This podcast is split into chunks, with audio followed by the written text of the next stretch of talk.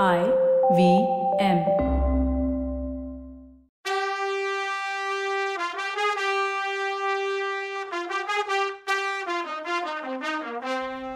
வணக்கம்.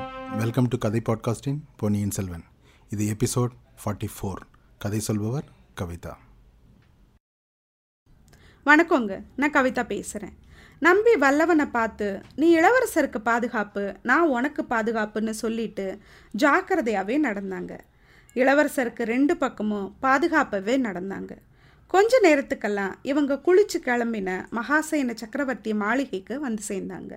பெரிய அறையில் மூணு படுக்கை ரெடி பண்ணி வச்சுருந்தாங்க வேலைக்காரங்க. ஜன்னல் வழியாக நிலா வெளிச்சம் வந்தது.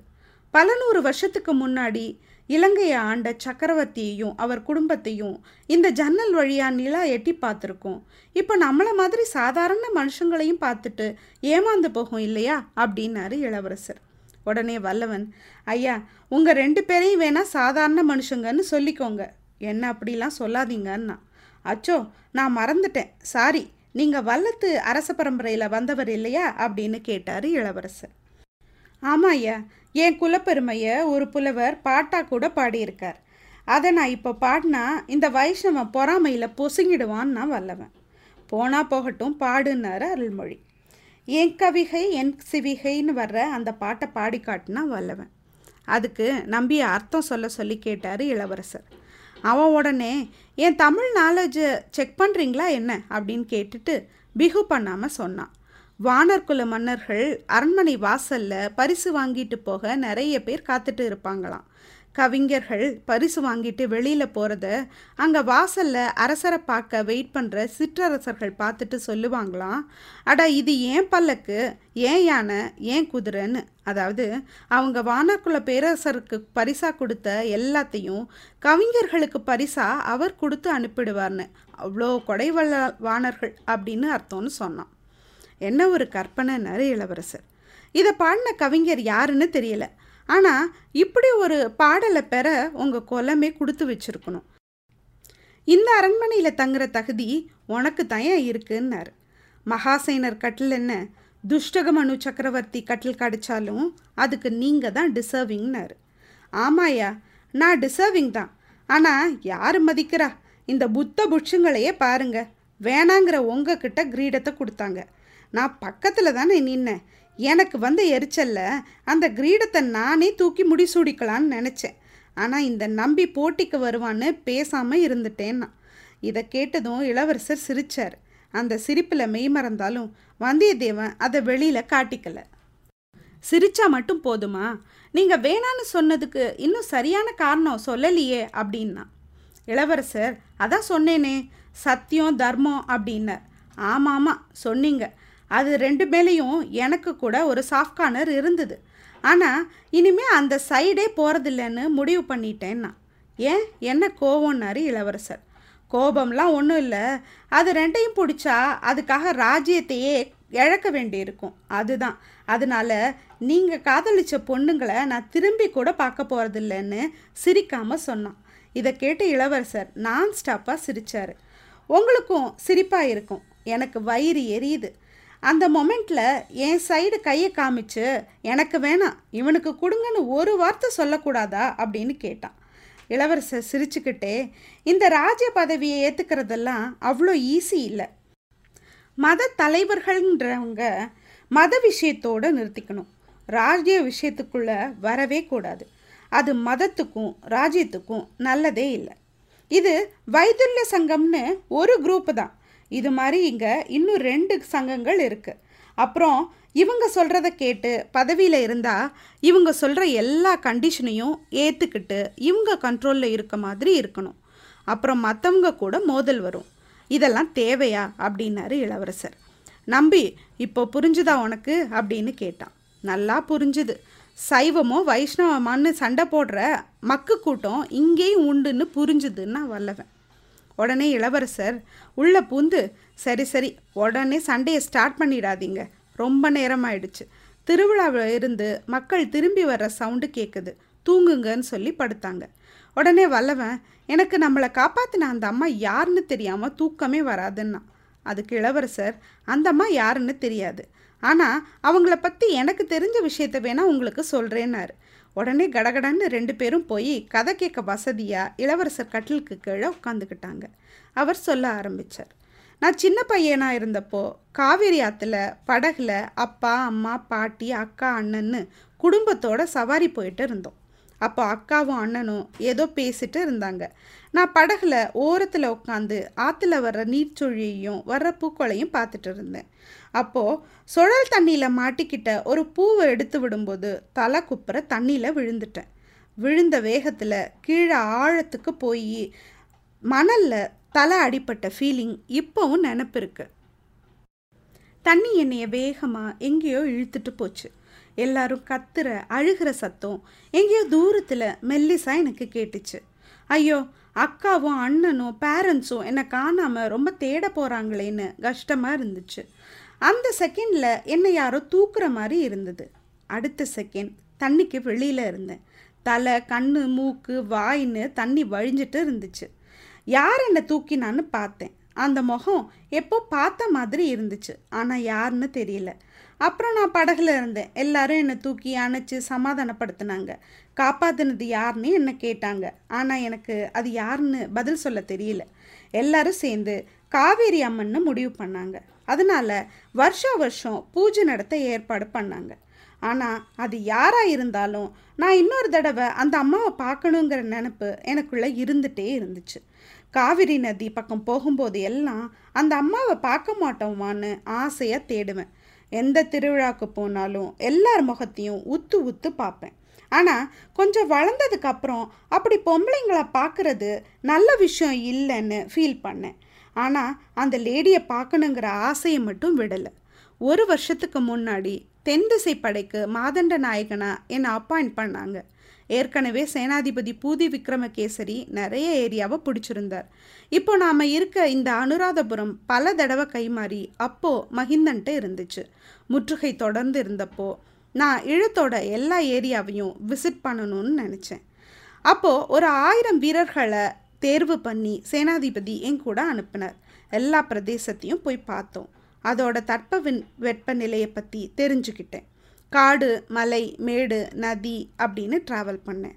அப்போது இங்கே கடலை ஒட்டி நிறைய தீவுகள் இருக்குன்னு தெரிஞ்சு அந்த தீவுகளுக்கெல்லாம் போனேன். அப்படி ஒரு இடத்துல நகரத்துக்கிட்ட நெருங்காமல் தாவடி போட்டு தங்கியிருந்தோம். அங்கே பக்கத்தில் தான் யானை இரவுத்துறை இருந்துச்சு. அந்த இடத்துல இலங்கையோட மேற்கு பக்க கடலும் கிழக்கு பக்க கடலும் ஒன்று சேர்ந்து ஒரு சின்ன கால்வாய் மாதிரி இருக்க இடம். யானைங்க அந்த பகுதி வழியாக தான் இலங்கையோட வடபகுதிக்கு போகும். அங்கே நாங்கள் தங்கியிருந்த சமயத்தில் ராத்திரியில் பயங்கர புலம்பலாக ஒரு குரல் கேட்கும் அது மனுஷ குரலா விலங்கோ எதுவுமோ அப்படின்னு எதுவுமே தெரியல. ஆனால் அதை கேட்டதும் உடம்பு சிலிர்க்கும். முதல்ல என் காதலையும் எங்கள் வீரர்கள் காதலையும் விழுந்தப்போ அதை பெருசாக எடுத்துக்கல. ஆனால் அது திரும்ப திரும்ப எங்கள் தாவடியை சுற்றி சுற்றி கேட்டுச்சு. சில வீரர்கள் பேயோ பிசாசோன்னு கூட பயந்தாங்க. நான் கூட கோமா பேய் பிசாசுன்னு பயப்படுறவங்க ஏன் இங்கே வந்தீங்க? பேசாமல் ஊருக்கு போய் அம்மா மடியில் படுத்து தூங்குங்கன்னு திட்டினேன். இதை கேட்டதும் ரோஷம் வந்து சில பேர் இது என்னன்னு தெரிஞ்சுக்கிறதுன்னு முடிவு பண்ணாங்க. அந்த குரல் வந்த இடத்த தேடி போய் செக் பண்ணாங்க. அது ஒரு லேடியோட வாய்ஸ். இவங்கள பார்த்ததும் ஓட ஆரம்பிச்சிடும். இவங்களால அவளை பிடிக்கவே முடியாது.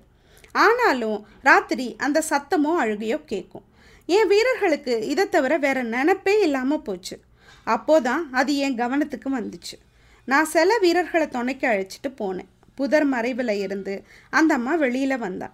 எங்களை பார்த்ததும் ஒரு செகண்ட் தகச்சு நின்னா. மறுபடியும் ஓட ஆரம்பிச்சிட்டா. எனக்கு என்னவோ கூட்டத்தை பார்த்ததும் தான் அவள் ஓடுறான்னு தோணுச்சு. மற்றவங்கள வர வேண்டான்னு சொல்லிட்டு நான் மட்டும் அவள் பின்னாடி ஓடினேன். நான் தனி ஆளாக வர்றதை பார்த்து எனக்காக நின்னான் எனக்கு பக்குன்னு ஆச்சு. ஆனாலும் அது பொண்ணுன்னு இன்னொரு தடவை நல்லா கன்ஃபார்ம் பண்ணிக்கிட்டு அவகிட்ட போனேன். நிலா வெளிச்சத்தில் அவள் முகம் நல்லா தெரிஞ்சுது. என்ன சொல்ல நம்பி? வல்லவரே இத்தனை நாளாக நான் யாரை கூட்டத்திலையும் பொது இடங்களையும் தேடிட்டு இருந்தேனோ யாரை பார்க்கணுன்னு வேண்டிட்டு இருந்தேனோ அந்த தெய்வம் என் குல தெய்வம் காவேரி அம்மன் என் முன்னாடி நின்னான் அந்த முகத்தில் என்ன ஒரு தெய்வீகம் தெரியுமா? அவ முகத்தையே கொஞ்ச நேரம் உத்து பார்த்துட்டு இருந்தேன். அப்புறம்தான் சுயநினைவு வந்து அம்மா நீ யார்? எதுக்காக வந்த? உன்னை எவ்வளோ நாளாக தேடிட்டு இருக்கேன் தெரியுமா? என்னை பார்க்கணுன்னா என்கிட்ட நேரடியாக வர்றதுக்கு என்ன? ஏன் புலம்பி கத்துற? ஏன் தாவடியை சுற்றி சுற்றி வர்ற? அப்படின்னு அடுக்கடுக்காக கொஷின் கேட்டேன். அவள் பதில் ஒன்றுமே சொல்லலை. அவள் கண்ணில் இருந்து தண்ணி வழிஞ்சுது. அவள் தொண்டையிலிருந்து வித்தியாசமாக சத்தம் வந்தது. ஏதோ சொல்ல முயற்சி பண்ணுறா ஆனால் பேச முடியல. அப்புறம்தான் எனக்கு புரிஞ்சுது அவள் ஊமன்னு எனக்கு என்ன பண்ணுறதுன்னே புரியாமல் நிற்கும்போது அந்த அம்மா என்னை கட்டி பிடிச்சி உச்சந்தலையில் முத்தம் கொடுத்தா. அடுத்த வினாடி அவள் அங்கே இல்லை. நானும் அவள் போகட்டும்னு விட்டுட்டு என்னோடய கேம்புக்கு திரும்பி போயிட்டேன். எல்லாரும் என்னை சுற்றிக்கிட்டு கொஷின் பண்ணப்போ அவள் சாதாரண மனுஷி. எதனாலேயோ அவளுக்கு சித்தபிரம்ம அவளை தொந்தரவு பண்ணாதீங்கன்னு சொல்லிட்டேன். மறுநாள் அங்கேருந்து போயிடலாமான்னு கூட யோசிச்சு வேணான்னு முடிவெடுத்தேன். திரும்ப ராத்திரி அந்த குரல் திரும்ப கேட்டுச்சு. யாரையும் என்னை பின்தொடர வேணான்னு சொல்லிட்டு அந்த குரல் வந்த திசையை நோக்கி போனேன். அந்த அம்மா என்னையை பார்த்தா கொஞ்ச நேரம் பார்த்துக்கிட்டே இருந்தா. அப்புறம் என் கையை பிடிச்சி கூட்டிகிட்டு போனான் காட்டு வழியில் முள்ளெல்லாம் விலக்கி விட்டு என் மேலே கீரல் கூட விழாமல் கூட்டிகிட்டு போனான் கொஞ்ச தூரத்தில் ஒரு குடிசை இருந்தது. ஒரு விளக்கு வெளிச்சத்தில் அதில் ஒரு வயசானவர் படுத்திருந்தது தெரிஞ்சுது. அவர் உடம்புக்கு முடியல. நடுங்குனுச்சு. சில சமயம் தூக்கி தூக்கி போட்டுச்சு. பல்லு கிட்டி போயிருந்துச்சு. கண்ணு செவந்து வீங்கி போயிருந்துச்சு. ஏதோ ஜுரத்தில் பெணாத்துற மாதிரி வளர்றாரு. உங்கள் ரெண்டு பேருக்கும் ஞாபகம் இருக்கா? அந்த பாதாள புத்த விகாரத்தில் பிக்ஷு எப்படி நடுங்கிட்டு இருந்தார்? புலம்பினார். அதே மாதிரி. ஆனால் குரு ஆவி இறங்கியிருக்கு அவர் மேலேன்னார். ஆனால் எனக்கு நான் பார்த்த ஜுரத்தில் உளர்ன அந்த கிழவர் தான் ஞாபகத்துக்கு வந்தார். குளிர் ஜுரம் அது. அதை பற்றி குருக்கிட்ட பேச எனக்கு தைரியம் இல்லை. ஏன்னா அது அவங்களோட நம்பிக்கை. இந்த தடவை ஏன் பெரகரா திருவிழாவுக்கு பர்மிஷன் கொடுத்தோன்னு எனக்கு கவலையாயிருச்சு. ஏற்கனவே பாதிக்கு மேலே அழிஞ்சிட்ருக்க இந்த சிட்டி குளிர்ஜுரம் வேற வந்தால் என்ன ஆகும்? ஜனங்க காலி பண்ணிட்டு போக வேண்டியதுதான். இப்படி சொல்லிட்டு இருந்த இளவரசர் கொஞ்ச நேரம் அமைதியாக எதையோ யோசிச்சார். அதுக்குள்ள நம்ம அவசர குடுக்கைக்கு பொறுக்க முடியாமல் ஐயா ப்ளீஸ் கண்டினியூ பண்ணுங்கன்னா அந்த குடிசையில் நான் ரொம்ப நேரம் நிற்கக்கூடாதுன்னு என்னை கையை பிடிச்சி இழுத்துட்டு வெளியில் வந்துட்டா அந்த அம்மா. மௌன பாஷையில் அவள் சொல்ல வேண்டியது என்கிட்ட சொன்னான் இந்த பிரதேசத்தில் குளிர் ஜுரம் வேகமாக பரவுது. இங்கே இருக்க வேண்டாம். சீக்கிரமே இந்த இடத்த விட்டு போயிடுங்கிறது தான் அது. அது எனக்கு புரிஞ்சுது. என் மேலே அவளுக்கு எவ்வளோ பாசம் இருக்கணும். அதுக்காக தான் இவ்வளோ பாடுபட்டிருக்கா.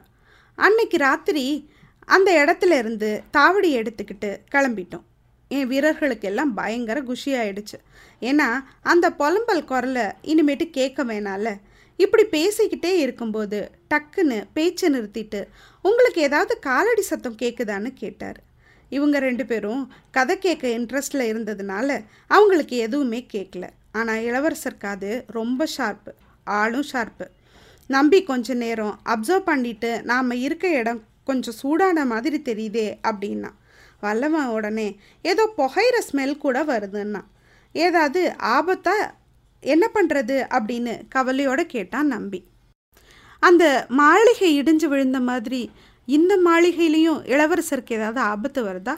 அடுத்த எபிசோடில் பார்க்கலாம். அது வரைக்கும் நன்றி வணக்கம்.